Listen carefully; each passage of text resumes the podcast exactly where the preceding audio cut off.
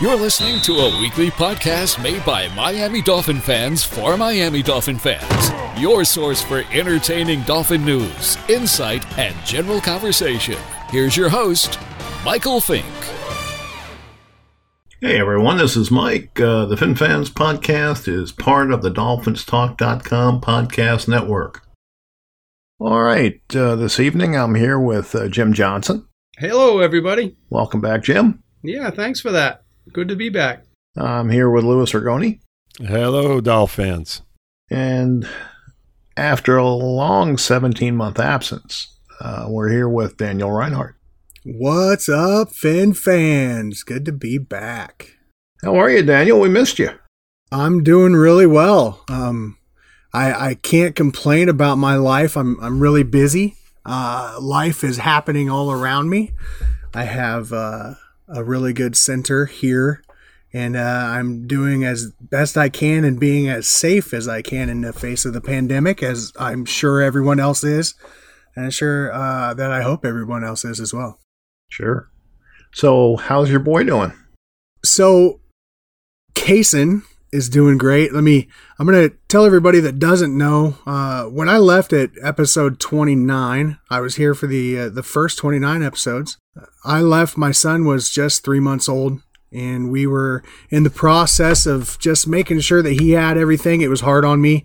My son's name is Kason Taylor for all of you that don't know, named after number 99 in our programs and number one in our heart, Jason Taylor. I like Kaysen that. Taylor is 20 months old now, doing really, really well. He's growing, growing up fast, uh, following dad around everywhere. And, and sure enough, um, I'm going to have him throwing a football around as soon as I can get him to do it. So he's doing really well. Thanks for asking. All right, I got one more question for you, Daniel, Yeah. and then we'll get everybody involved here. What'd you think of the draft? I was really excited about the draft. Uh, so if if anybody remembers from from the last time I was on, we was talking about rebuilding this roster and Right. rebuilding this team, and uh, the question of quarterbacks come up. Um, I think I'm on record as saying that I wasn't a big Tua Tagovailoa fan, but um, I'm I'm happy to say that as the process went, uh, I grew into a big Tua fan. He was actually exactly what I wanted coming out of the 2020 draft, and and I was really happy to see us take him and some offensive linemen to help as well. So So, what changed your mind? You know, it wasn't even his play on the field. It definitely wasn't his injury. I watched him after he got hurt, his demeanor, his attitude, his leadership skills, the things that lead a man to have amazing character is really what changed my mind about Tua. He obviously has all the intangibles on the field, but when I was able to actually just sit and watch the character that he showed, it changed my mind about him, and I'm really excited to have him as our future leader. Yeah, he's mature beyond his years, so that's that's definitely a plus. He certainly is. So, Jim, you've you've been away a while, and I, I take the blame for that. That's it's all good. It's all As you should. As you should, Mike. Well, of course. How are you doing?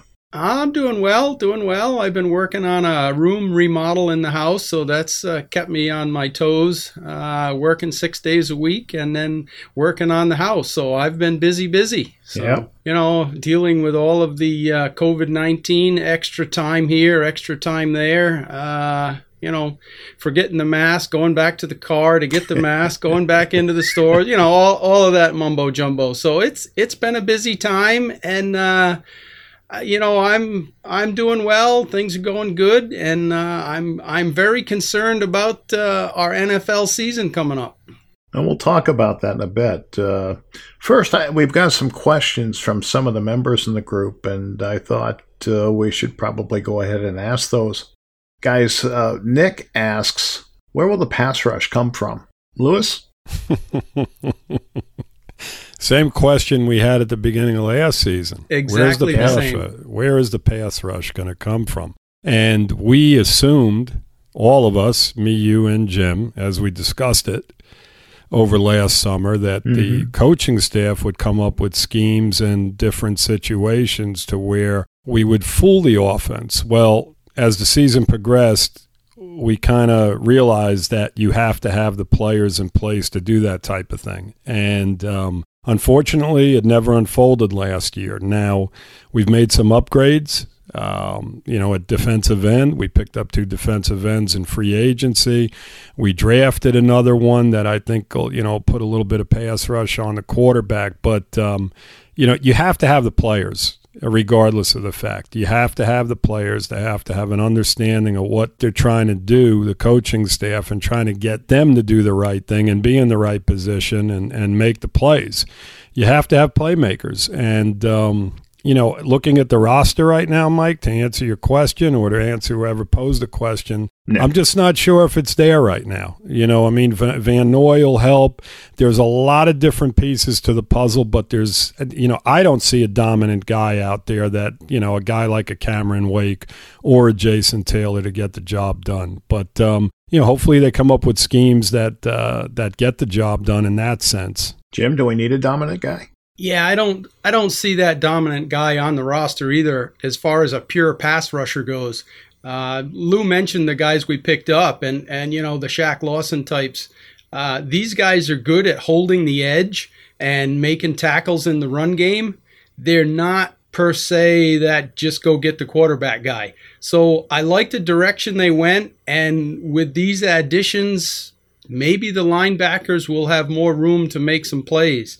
Uh, we're yet to see if Van Ginkel can make an impact, and will Van Noy be effective with the pass rush like he was in New England? Like Lou said, we're going to have to wait and see how this plays out, and we're going to have uh, not much preseason or camp to see what happens. Daniel, uh, Nick also asked which rookie will make an immediate impact. It's going to be a really tough offseason for these rookies. It's going to be really hard for a lot of guys to get on the field early. Uh, obviously, when you're talking about high draft picks, we're going to expect guys like Austin Jackson and, and Hunt to get onto the field. Robert Hunt has got to play. But if you're asking me which guy's going to make a big impact, I think it's going to be Brandon Jones, the safety out of Texas. I loved this guy coming out of the combine, uh, out of the draft process, and, and it's not because we got to see him physically dominate the combine or anything like that. He had a he had a torn labrum late in the year, but it was because of his preparation, and I think that more than what he showed on the field at Texas, which was good, his preparation and his intelligence is why he is on our squad this year. It's why we we drafted this kid he took the time to learn basically every defense in the NFL last year. He took and studied every play from every team from the last four games, came prepared with a notebook, a binder, um, and just wowed him at the at the combine interviews and stuff. I I would absolutely say that I expect to see Brandon Jones on the field early and it would not surprise me to see him on the field often, especially um, as the season progresses. But I, I think he's going to make the biggest impact early, uh, and then we'll see about later on on down the season. I think we're going to have some high impact rookies, but um, I'm going to go off the ball here and, and say Brandon Jones.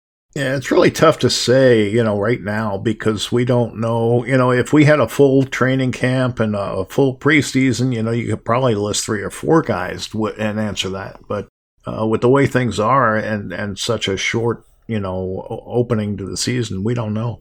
Yeah, I agree with you, Mike. Um, and I mean, Hunt is a guy I would think would you know have an immediate impact if if camp had been normal. Now maybe he will.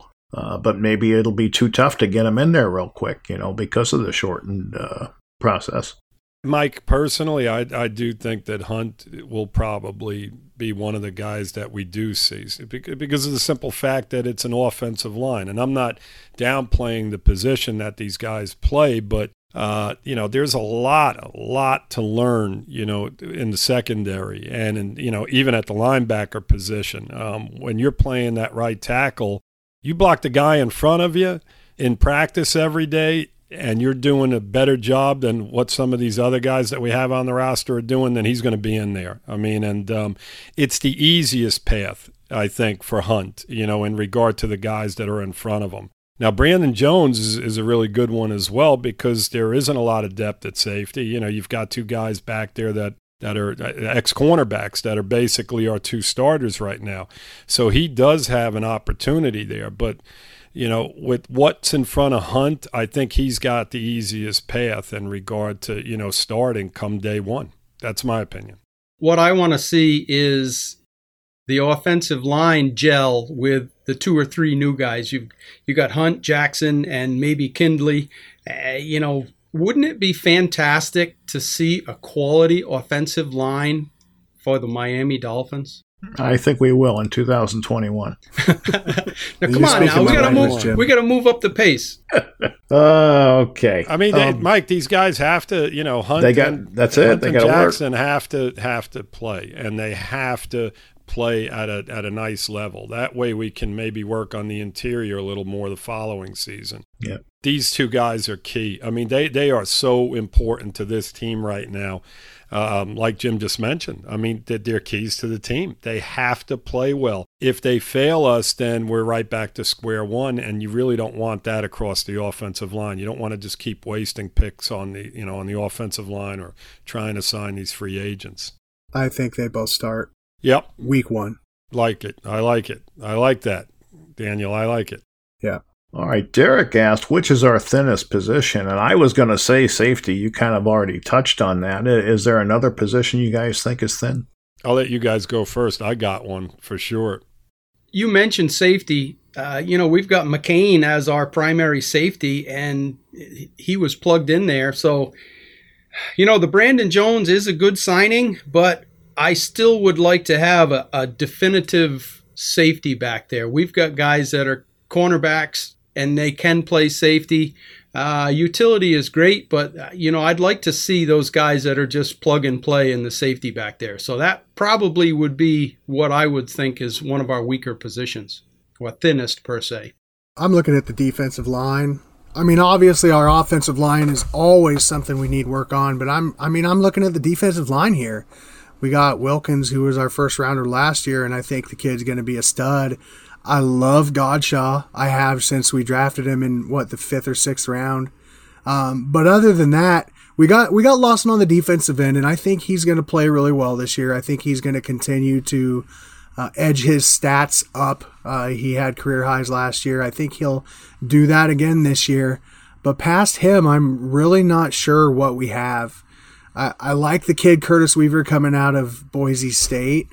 Strowbridge is maybe a two down guy, but he's just going to be a fill in guy. And, and Ogbah, I'm just not convinced that he's going to give us enough. Uh, and frankly, our, our defensive tackle that we drafted out of uh, where Alabama, Raekwon Davis, I, uh-huh. I'm, I'm not convinced that guy has enough, um, enough to, to play at this level. I, I, I didn't like that draft pick.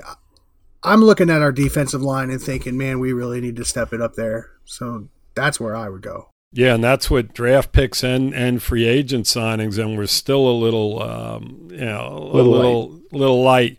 Um, guys, my, my position by far, and I mean by far, is tight end. I mean, past Gesicki, I mean, if he gets yeah. hurt, I mean, honestly, guys, there's nothing on this roster. I mean, I'm shocked that they did not at least bring in, you know, a veteran type guy. Well, they brought in the uh, guy from they, Detroit. Yeah, uh, who Roberts? Yeah, is that who you're talking about, yes. Michael Roberts? Well, again, Mike, it's it, if Gesicki goes down, and believe me, he's not an all around tight end either. I mean, you, we don't have a guy on this roster right now that's a really good blocking tight end. I mean, Smythe is, is number two on the depth chart, and you know how I feel about him. So, I mean, this is a really thin position on this team. We got to hope that Gesicki stays healthy the whole season. And, um, you know, past him, there's just, I, I, mean, literally, I don't see any depth here whatsoever. And, um, I know it's not a major, major position, you know, compared to some of these other positions we've talked about, but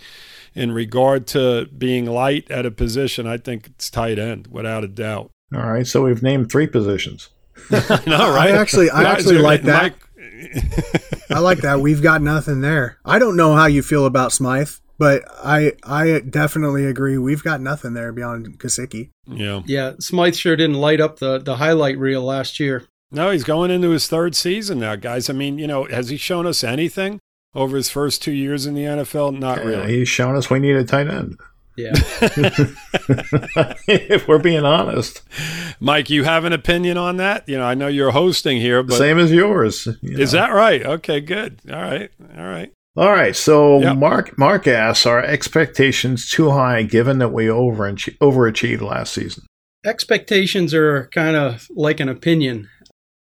You know, everybody everybody has their own set of expectations. Is that the phrase? Yeah, I don't I don't know. I don't know, but Or This is this like is an R-rated show, Jim. I mean, yeah, you can go that is- down that well, road I'm going to leave that for you guys, but Okay. I mean, it, I mean, if you pump yourself all up and, and you look at the schedule and say, yeah, we could, you know, we could win nine games. Um, yeah, that is probably overachieving.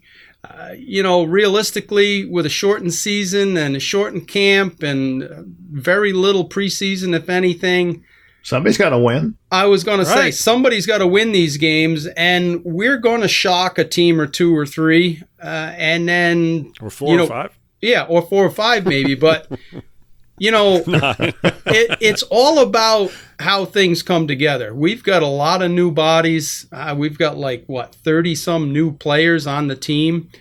Uh, It's going to be very difficult for the coaching system to get this team playing as a team, just because they're simply not going to have enough hours into it to field a team that that can get all the details right on the field. So You know, I, Jim, I agree with you, but you know they did it last year. They did. They did. Well, not not only that, but everybody's on the same page. I mean, you know, they're all in the same boat. Every team. I mean, you look at New England and all the changes there.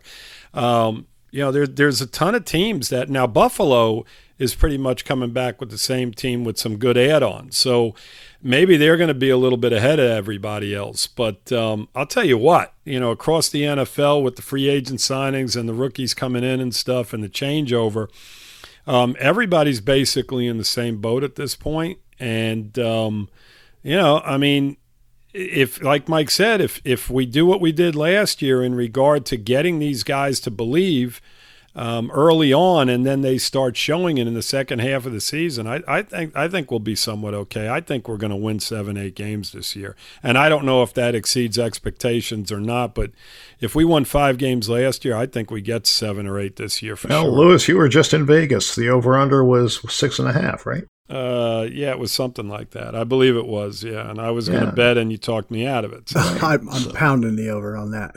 So Go ahead, Daniel. I don't know if my expectations are super high, but I'll tell you what is, and that's my optimism. I haven't, I'm going to say something really dirty. I haven't been this optimistic about the Dolphins football team since after 2016 when we went to the playoffs and Tannehill was coming back healthy. um, but I'm, I'm That super- is a dirty word here, you know. I, I, I know, I know, I know, and I'm very sorry about it. Um, I didn't You think should that be. my first episode back I would mention Tannehill's name, but the optimism thing really does fit here because there isn't a coach in the league that did more with less than Brian Flores did last year. And with this shortened off season, this however you want to say it, that with the pandemic the way it is, the the difference in coaching is going to be very evident in Agreed. in damn near every game this season, especially early season. And I mean, we have we have to start against New England, so it's trial by fire. But I don't expect us to change the world this year. I don't expect us to, you know, win the division. But I'm really optimistic that not only are we going to beat some teams that maybe we shouldn't have, but I, I think we're going to start beating the teams that we should on a more consistent basis. So I don't really have high expectations, but I'm super excited about seeing where we can go. Well, I think we're all excited, aren't we? Oh yeah. I mean, Yes. I, it, isn't Yep. it more important, guys, that you know we go in the right direction again this year? I mean, we're not expecting you know the team to be a playoff team this year. Now, if they do, great. I mean, we'll be ecstatic. But I think what we want to see is them getting better and you know getting the pieces in place for you know the seasons thereafter. Um, you know that's the key. I mean, if we see them go backwards as we did with Ga- you know Gase after his first season, uh, that's a problem. And you know we're back to square one. So we kind of want to see them becoming a better football team as a whole and and making that you know progression into a playoff team and um, that's what's more important other than the win. So as you mentioned it, Jim, you know, in regard to expectations, it's kind of like you know, it, it, everybody has different expectations. What you want to see is good quality football being played, and the and the team being coached well by the coaching staff, as Daniel mentioned. I mean, those are the keys. I mean, if you don't see that as a fan, then you're going to be disappointed. I mean, I will. I mean, you know, we're we're realists. I mean, me and Mike talk every single game over and over again. After the game, we talk, and we're realists. You know, we don't sit there, we don't, you know, sugarcoat anything. It becomes a situation where what you're seeing on the field is exactly what we are, and that's it. There's no excuses for it. So, you know, with that being said, you know, you got to hope that they just go in the direction that they started going off in the second half of last year. They got what I want to see is a physical football team. Right. Right, and a smart football team, as Jim yep. talks about all the time. Yep. Disciplined. You know, way back that's when, when Jim was on the show with us more often, that's all he talked about was smart football, and that that's that's a that's a great point that he constantly brought up. It's a situation where we didn't play smart football for years, and hopefully they're they're out of that. You know, the coaching staff instills smart football on the on the field. Daniel used a word a minute ago, consistent, and if we can play consistently well in games rather than you know beat a team we shouldn't and then lose a, lose to a team that we should uh, that we shouldn't. You know it's it's it needs to be consistently consistently going the right way. Consistently you know what i'm saying? consistent. Yep just just continue you know all some of those games that we blew were just bad football and it wasn't because of any specific thing. It was just bad football. So you got to you got to be consistent and continue the the you know the charge forward. Well listen when you're not good enough you play bad football and that's, that's you know that's where we've been. So we have to get out of that. We have to add talent and hopefully we're doing that. Hopefully the guys they're adding are going to work out and give us a more physical well disciplined team. Exactly. Amen to that. Daniel Throw something at me. What do you got? So I wanted to ask you guys if you think, and I was listening to NFL radio today and I didn't get a chance to hear the entire thing, but they were talking about top five secondaries in the league. And I've heard this, that, or the other about different secondaries. And I think that we've got one of the best cornerback tandems in the league this year between Xavien Howard and Byron Jones. I wanted well, to get your guys' feeling so, on Byron they? Jones, and and because I haven't heard what you guys have to say about that signing and what you think that's going to do for our secondary. Lewis, uh, I think it's a great signing. It was a surprise to all of us, wasn't it? Um, when they, I mean, I was shocked by it. You know, the fact that uh, X Man's getting so much money, and then you throw a ton more money at Jones, and then with our last pick in the first round, we pick another cornerback I was like, wow, these guys are, are going full throttle. So yeah, I agree with you. I mean, I think it's it's it may be very well the best cornerback tandem if, of course, X Man is healthy next season. And I think this kid that we drafted late is going to be a steal. You know, at that point in the draft, I really feel that he's going to. He's an athlete. He's fast. He he's physical. not afraid. He's physical, right? He's not afraid to hit, is what I was going to say. And I mean, I think that um, Needham will add some depth back there. I like the way he played for the, you know, for the, even though he was, you know, he struggled a bit, but as a rookie, I thought he did a pretty decent job. So I like the corners, and, you know, a lot depends on the safeties, um, you know, in regard to, you know, one of the best um, secondaries. As you mentioned, Daniel, cornerback wise, yeah, I mean, God, you, you get those two receivers locked down on the outside with these two guys, and I mean, my God, the rest of the defense, it allows the safeties to basically roam roam a little bit and maybe take some chances. You know, um, I love it. We'll so, see. So you're you're talking about when you're talking about the the young kid who's fast and physical. You're talking about our third first rounder. Correct. So do you? Yeah. I was just going to ask you. Yeah. Do you know and how nobody, to pronounce it? Nobody right. wants I'm to say gonna, his name. Not, yeah, I couldn't. We couldn't even get Gesicki right for at least Igbenogany. Uh, Igbenogany. Igbenogany. Let's call him Noah. Noah. Noah. All right. There you go. Noah. I think you guys were talking about earlier. The very first question was getting pressure on the quarterback. You know, I didn't hear your guys' episode about it last season going into the season, but I think that we're going to be able to scheme that guy into some pressure. Igbinoghene is going to get us some pressure, I think. I mean, not mm-hmm. consistently every game all the time like we need, but I think we're going to see him hitting some quarterbacks this year. You might. They may blitz him a little bit, but I, I think predominantly he's going to play nickel, at least initially anyway. Right. Yeah. I did. I mean, he's not going to start. I mean, unless somebody's hurt. Um, he'll be out there though for sure. I mean, I think he's going to, you know, uh, jump ahead of anybody else who's in camp. You know, Parker and some of these other guys. Well, not Parker. I meant Perry and and those type of Webster. Uh, you know, Tankersley, who's been around forever. I, I mean, I think say, what gonna, about Cordrea? Yeah, I, mean, I, I don't you know, think Cordrea is going to be on the roster. Well, no. you know, Mike, he, he could surprise. I mean, he's been hurt, and you know, I, I liked him initially. Me too. Um, he for a minute, right? For a minute. Now he hasn't shown much, but you know, we'll see. You know, yeah. DeVante got going after what four or five seasons. So yeah, but the difference know. is he's a first round pick. So yeah. that's the difference. No, no, question. No question.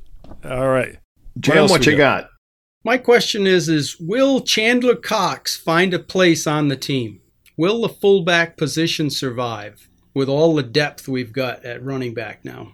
Uh, wow, that's a good one. I, that's what I was thinking today. I was like, man, well, I wonder. I, I, think they've got other people that can play fullback in a pinch, so I'm going to say no. You think he's done? He's yep. a casualty, huh? I think he is. I really like Chandler Cox and not only would I like him to make the team, but I, th- I think he will. We've seen those dreaded Patriots in the North use the fullback a lot over the last number of years. And while I don't think Flores is a copycat of, of what we had up there, uh, I do think that he's going to continue to use the fullback as we move forward. And, and frankly, I'm not convinced that we need Myles Gaskin, for example. I mean, Patrick Laird put up a better showing last year, and um, we've got a couple of running backs even better than that now. So I think we will see Chandler Cox on the field in aqua and orange this year. Yeah, I'm I'm going to sway your way as well, Daniel. Only because um, I don't see a ton of depth there. You know, at this position. Um, you know, you have Howard and Breida. Uh, Laird is you know third on the depth chart right now, and um, you know, I mean, he's a nice player from where he came from, but um, you know, do you really want him starting? In, you know, with if the guys in front of him are hurt, I'm not so sure.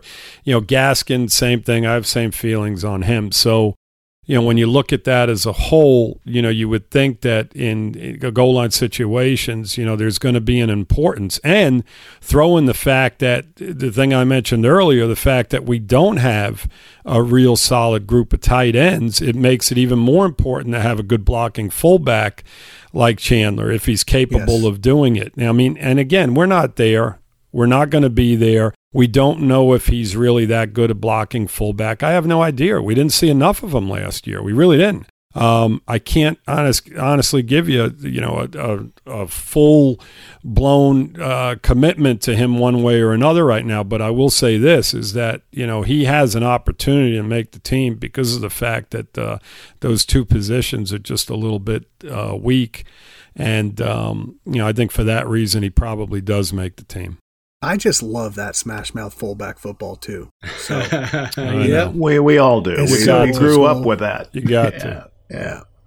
So, but uh, I'm not sure he's the guy to uh, provide it. But we'll see. I mean, you know, like Lou said, we have not seen a lot of them, so it's hard to say. Breaking his nose and bleeding from the crown of his face. Come right. on, bud. Smashing the linebackers into submission. Love it. Love it. Lewis. Yes. What you got? You want something from me, huh? Well, I got a couple of things, but we'll start off with this one because there was a debate on the uh, Facebook page um, in regard to uh, Tannehill. And I know you mentioned earlier, Daniel, that we didn't want to mention him, but um, I'm crying. You know, I, am curious as to what you guys think in regard to him going forward. Um, you know, we saw what he did I think uh, I'd rather talk about the Patriots or something. Dang. Oh no no no no no! you said a really really bad word just now. A really bad word, Jim. Um, so my question is, is I mean, what? Are, but all three of you guys, what are your thoughts on him going forward? give me your thoughts on on where you think he's going from from what we saw of him last year. In I'll I'll I'll hit this one first. I mean, Tannehill is fantastic when things are going well. You know, they signed their running back, and if if Henry continues to beat up defenses and, and get eight yards on first down, uh, Tannehill's job gets so easy. It's it's silly basically. But when things start to break down, he tends to make some poor decisions and in the bottom line is he doesn't get things done when it's crunch time. This is what we saw uh, when he was a Dolphin. This is basically what we saw when things went south at the end of the playoffs. He didn't have enough in his back pocket to pull off a victory. You know, it's he's going to continue to be a quality starter. They're going to get a lot of wins based on you know, the running game. He's going to keep going just the way he has, as far as I'm concerned. He's not going to get much better and he's not going to get much worse. Okay. So I don't disagree with anything you just said, Jim. I think Tannehill is a good game manager at the quarterback position. I always liked him when he was here until the very end, and I see a lot of what you see, Jim. I see somebody who, when they deal with adversity or they have to lead their team back from down 7, 10, 13 points, it's a real struggle. I think that if the Titans, which is where he resides now, as we all know, if they can stay ahead in ball games and their defense can uh, keep them right there as well, maybe three points, I think that he will continue to win some ball games for them. I do see when they are ahead of the chains, he's still a good quarterback. He's he's still well, he's still a good enough quarterback. You've seen him have some progression last year uh, down the field without AJ Brown even. And I don't think that he can lead multiple receivers to to have you know division leading statistics, but I think that he can be a good enough quarterback to lead them to enough wins to make the team happy for a while. I don't think that he'll ever be a Super Bowl winning quarterback because when adversity comes his way, he he folds. There was a study one of the web pages did as far as quarterbacks once they go beyond their first read, their their performance metrics. Mm-hmm. And his was abysmal. Yeah. Okay. And w- that's where Henry helps him because when you've got that solid running game, that first read is going to be open more often. Absolutely. Because guys guys are crashing the run. So it helps him. And, uh, you know, he did play well last year. I mean, there's no getting around that. He did play yeah, well. He did. Mm-hmm. But when you get to the playoffs, they, they ratchet it up a notch. And I'm just not sure, you know, that he's good enough to get a team through the playoffs. And we'll see, you know. Um, I'm glad he's gone because I think we needed to move in a different Yes. direction. I think he wore out his welcome here. And uh, I'm happy. I'm looking forward to seeing Tua. I don't want to talk about Tannehill anymore. So I'll say one last thing, and Mhm. and I'm I'm 40 years old, and so I've seen a little bit of the 80s. I've seen the 90s. I grew up with Marino and and a bunch of really good quarterbacks. I don't think my entire lifetime I ever seen a quarterback win two playoff games with under 100 yards passing in those games. It may have happened back in the 60s and 70s. It did. I- it did. I never seen it Griese happen. did it week in and week Yeah. out. I- I've never Yeah, seen it happen in my lifetime, and I'm not sure I'll ever see it happen again. And I don't care Uh-huh. how good Derrick Henry is. I don't see. I don't think we'll ever see that happen again. Just so Agreed. that's that's all I got to say about it moving forward. The difference between Marino and Griese was Griese, when he was down in a ball game, could pull the team together and make things happen. hmm Whereas you never saw that. Right. With Tannehill Tannehill. struggles doing that. Marino well, you did saw it too. You, you, right. You saw it with Fitzpatrick last year. I mean, how many times were we down and you're like, well, here we go. You know, we're going to lose Yeah. by 28 points. And all of a sudden, we're right back in the football game. And it was against decent teams. You know, Buffalo down here, they kept Yep. coming back after they were down. But, you know, it, the- the other thing, and, and you you touched on it earlier, Daniel, was uh, the character. And and Tannehill, you know, listen, he's he's a good good guy, and he does have a lot of character, Yeah. and he has desire. But what I saw a lack of was that other level of desire that you mentioned that Tua brings to the table. I mean, you know, Tannehill was just okay with with the job not getting done, and and you you saw it. You yep. saw him on the sideline. You never saw him just frustrated and throwing things around and just you know losing his shit because you know he just wasn't playing well or picking up third and threes or third and fours. I mean, he always was okay with it. He'd run off the field, go sit, and that's it. You want to see a guy that it just drives him crazy Show when they emotion. are not getting the job done. Yeah you know, I never saw that out of Tannehill, and I hope that would, you know, we saw it with Fitzpatrick. You know, the enthusiasm. I mean, here's a 40 year old guy running around taking on linebackers and stuff at times. And I'm not saying Tannehill didn't do that, but Fitzpatrick brought the team, as Mike mentioned a little while ago, to a different level.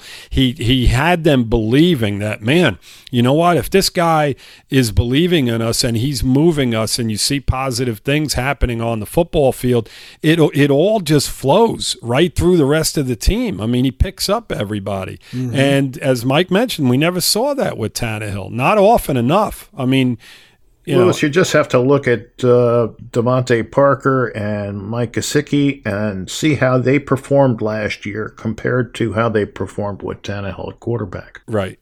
Right. And that Another tells you all you need to know. Yep. Another good point. Absolutely. No, yeah. no question. We're, we're the worst offensive line, mind you. Yes. And I you think know, we're going to so. see a lot of that fire and, and, emotion and passion with Tua once he right. hits the field.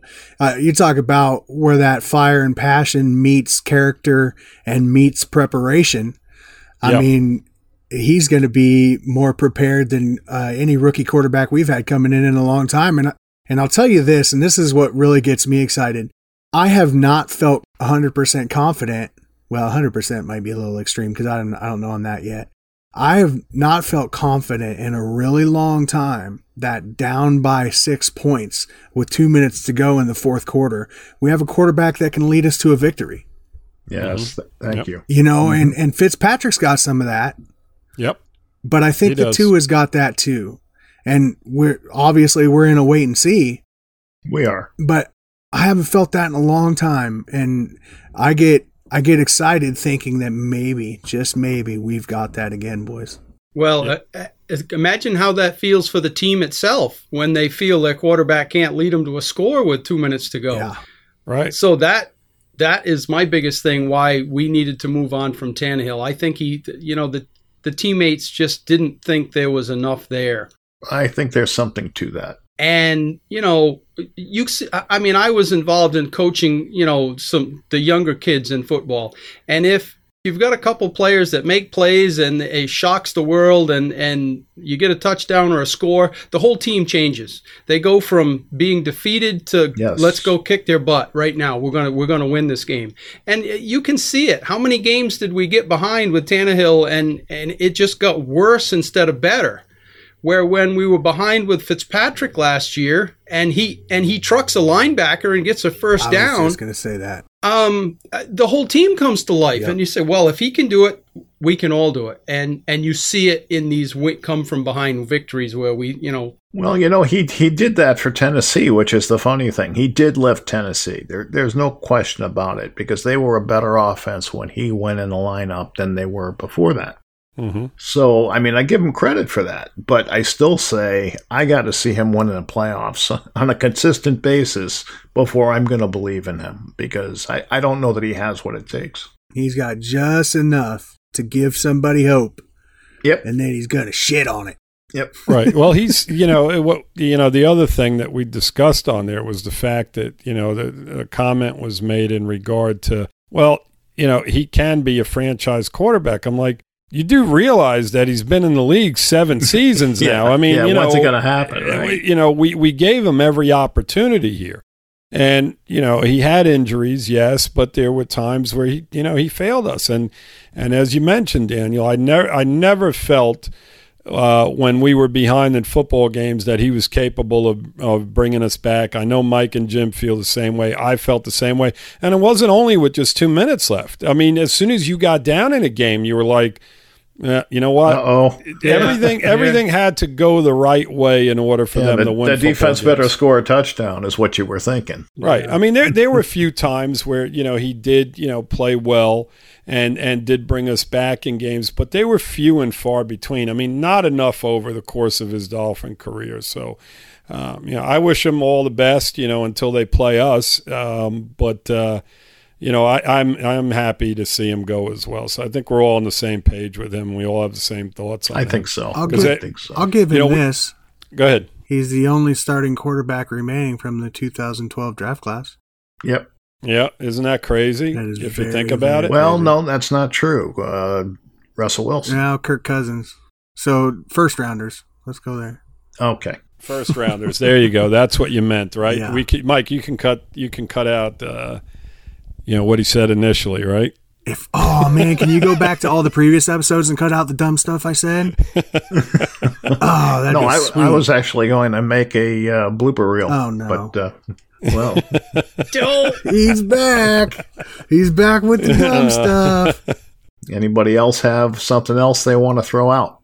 I do have something else if anybody else doesn't. I was just curious as to how you guys think the NFL is going to um, address the safety of these players in regard to this virus, and and do you honestly, honestly believe that they are going to have fans in the stands?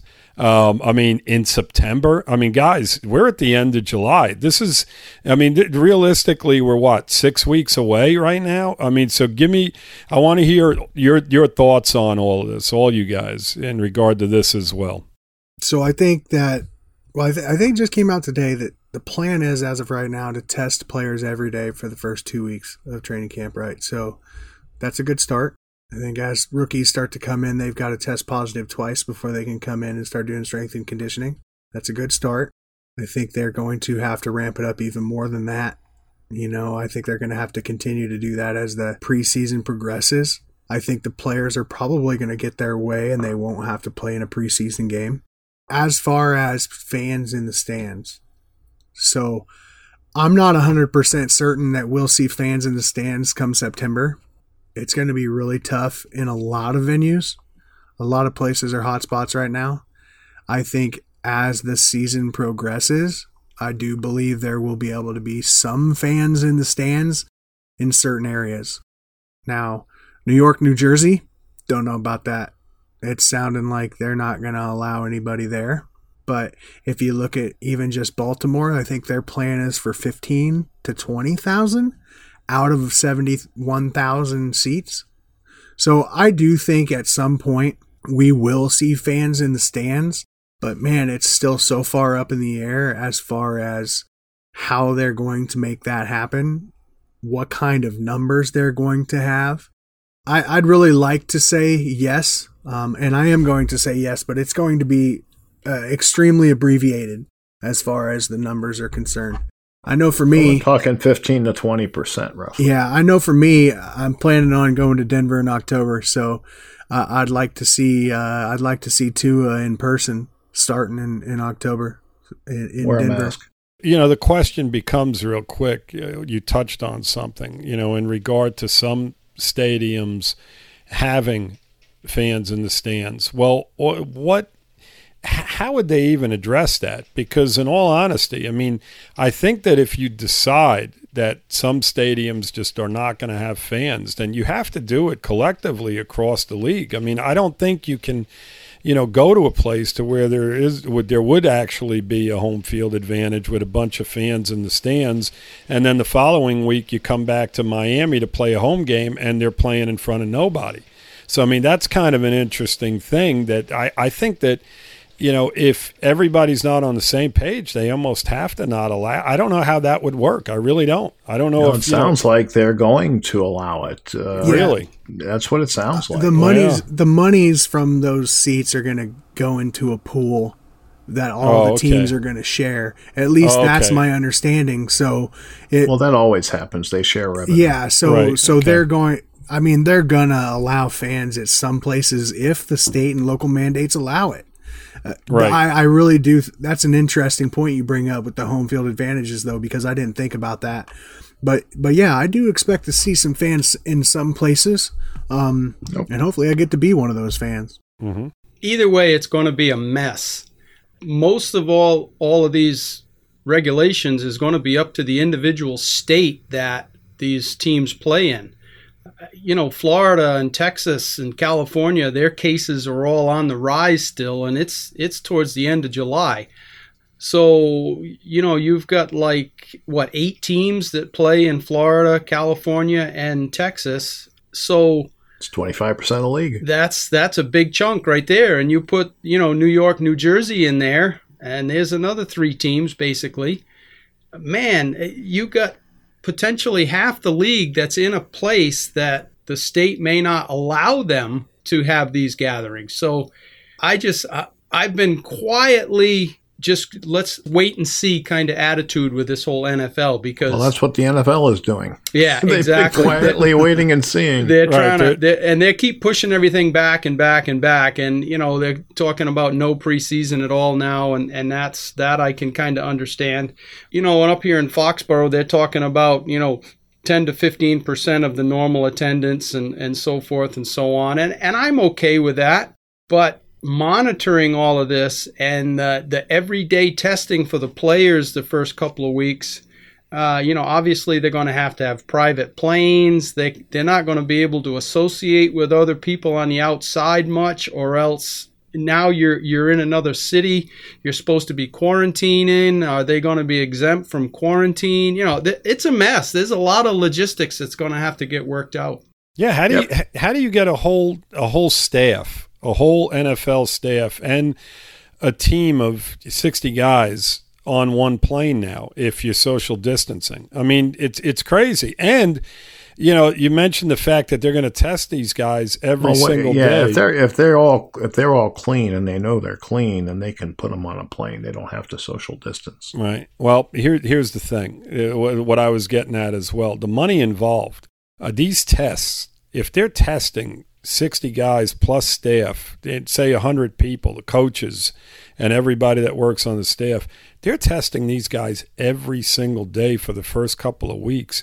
You know how much money is involved in that? I mean, you know, you multi it's crazy. Yeah. It's absolutely crazy. And um you know, it's as you mentioned, Jim. There's just so many question marks, and I mean, if they pull this off, then you know you gotta you gotta question everything that's going on. It's like you know Oh, they're gonna oh, they're going to pull it off. There's too oh, much money are. to There's lose. too much There's money too much involved, money to and lose. and, yeah. and again, you know, it goes back to you know the right thing, or is it all about money type of thing? It's just like anything else, and um, you know, I mean, it, it's going to be interesting because I haven't seen anything in regard to um, players opting out at this point either. I mean, a lot of baseball players have, and I know it's a shortened season, but there's a there's some prominent names that have bailed out on this season, this coming Well, baseball trust me, if the players don't get everything they want, you're going to see players bail out. Yeah, yeah, they're not going to bail out until until the final shoe drops, and then they'll start bailing. It's going to be really hard for me to see players bailing out, especially Yes. guys who are on the bubbles, guys who are in the final years of their contract, guys who are trying to get a new contract. Well, those are the guys Well, those that are not yeah, going to bail those guys out. won't do it. That's it. what I'm Your. Russell Wilsons are going to bail out. All right, your Drew Breeses or Right. you know whoever the case may be, these veteran guys that are like, yeah, you know what? I mean, Yeah, they already got fifty million dollars packed away. So Right. It's not the end of the world for them. Where some of these guys that are, you know, still on uh, vet minimums, uh, these are the guys that are going to want to work. Yep, absolutely. I mean, it's their, you know they're lively. I mean, some of these guys. And my concern is some of the bigger guys bailing, um, and um, you know, I mean, I can understand why they would, uh, especially if they have young kids and a family and stuff. Well, I mean, Ja'Wuan James, uh, I'm sorry, Lou. Uh, Ja'Wuan James made a statement today that, Mhm. that I read in the paper, and he basically said that uh, you know he, he's got a wife at home that's that's pregnant. right? Exactly. he- you know he doesn't want to you know jeopardize her. Of course, and it's like that across the league. I mean, all these Right. guys are in their 20s, early 30s at the Right. most. I mean, they're right at that age where they should have young kids and, you know, young wives and whatnot. So a lot of them are in the same position. I mean, it's, you know, I mean, it, there's so many question marks that go into this season. It's unfortunate because it seems like this was a year that we were going to turn turn the corner, and I just hope this doesn't set us back in any way, shape, or form. You know. Yeah, being a young team, it's not an advantage. you know, it's not an advantage. So we'll see what happens. I mean, Yeah. hopefully they can do it healthily and they can play and everything will be fine. But uh, you know, the the governor's got to get this under control. Yeah, I think Yeah. we're all a little bit concerned that that our football season may not happen, but I I'm going to stick with my optimism and I, I'm going to I'm going to think we get to play. I think it's going to happen. Yeah. Well, you know, I just believe that billionaires aren't going to quit easily. You know, they didn't get to be billionaires by quitting. Exactly. They're Yeah. going to do what they have to do to get this season in, if if at all possible. And you know, only two things can stop them: Mhm. uh, the state's not allowing it, or the players revolting. Well, uh, you know, the other thing we didn't. Yeah, right. Exactly. The players are, you know, I mean that that could be the big thing, the where they're like, no, no, we don't feel that this is enough. Yep. But um, the other thing we need to consider, I mean, we talked about some of the states. How about the states that have these domes?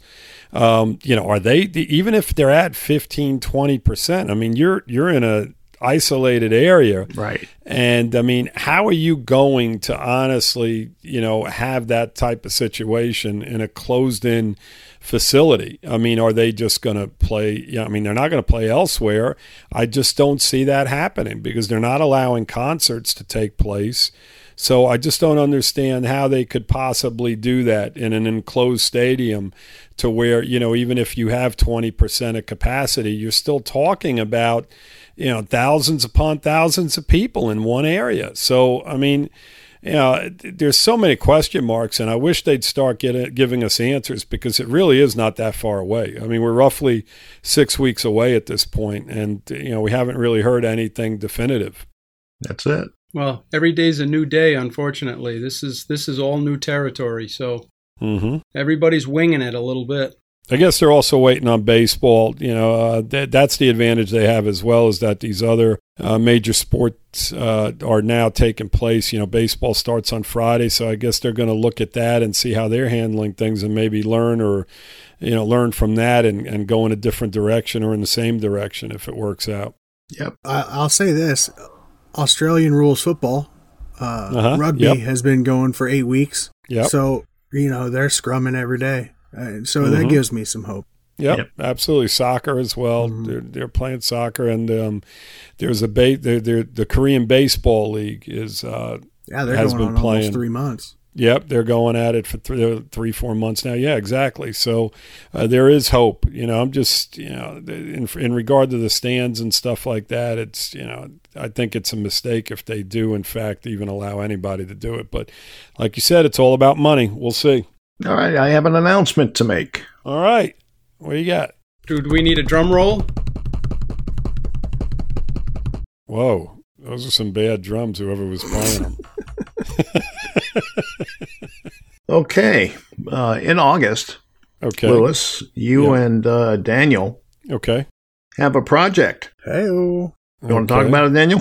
so for a long time now, I've been in Michael's ear about fantasy football.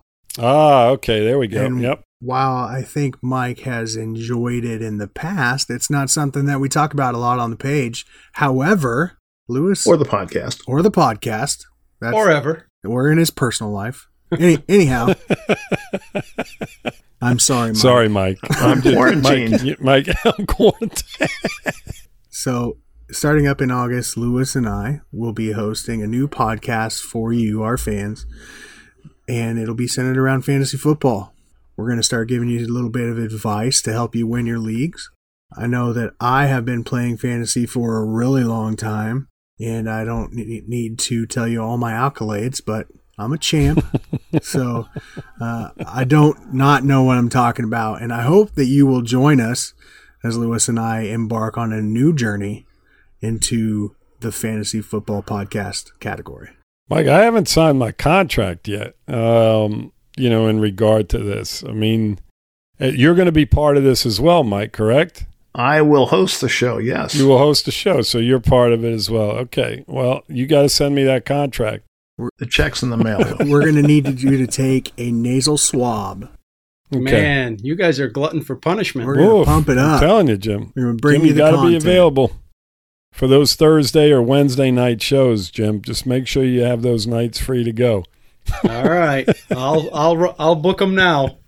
Yeah, no, don't book anything. Just and make sure forget, you're we, home. We, we've got Kirk uh, sitting, waiting to be called. So we, we've got people. It's not a problem. That's right. We do have Kirk Marks. No, I mean, uh, the, all kidding aside, yeah, I'm absolutely looking forward to that, uh, Daniel. Yes, sir. You know, I enjoy fantasy. Um, I'm in a couple of leagues myself, and um, you know, I mean, it, it, I, I love talking about it. I mean, believe it or not, you know, with the way the Dolphins have played over the last ten years, I, you know, I get more excited on certain weekends about you know the fantasy football than I do over Dolphin games Sure, at sure. times, and I, I hate to admit that, I'm, but I'm right there with but you. it's the absolute truth. You know, hopefully things change. You know, I never thought I would say something like that, but you know, 20 years of ineptitude will it'll, it'll put you in that sort of frame of mind. So All right. So what happens when the Dolphins start winning and your fantasy team is losing? Then what happens? it's fine. Always I'm okay the with Dolphins. that. That's right. Dolphins I'm okay over with that, everything. Okay. You know the answer. To That's that. right. No, I was just making sure you'd still want to do the podcast. Oh, absolutely, absolutely. All right. And so, Absolutely. as we grow closer to our first episode, we will update you and let you know when that'll air, and so that you can all stay tuned and be prepared for that. Yeah, I just thought I'd throw that out because you're on the show, Daniel, and it was a good time to do Yes, it. sir. So everybody's aware. All right, so I hope you guys will listen to the fantasy football talk from these two clowns. Uh, I think you'll find it entertaining. I know I will. And with that, uh, Jim, I want to go ahead and say goodnight to everybody. So thanks for joining me, guys, and uh, to everybody out there listening, fins up. Fins up. Fins up, Dolphins. All right, so that's our show for this week. I just want to remind everyone that the FinFans podcast is part of the DolphinsTalk.com podcast network.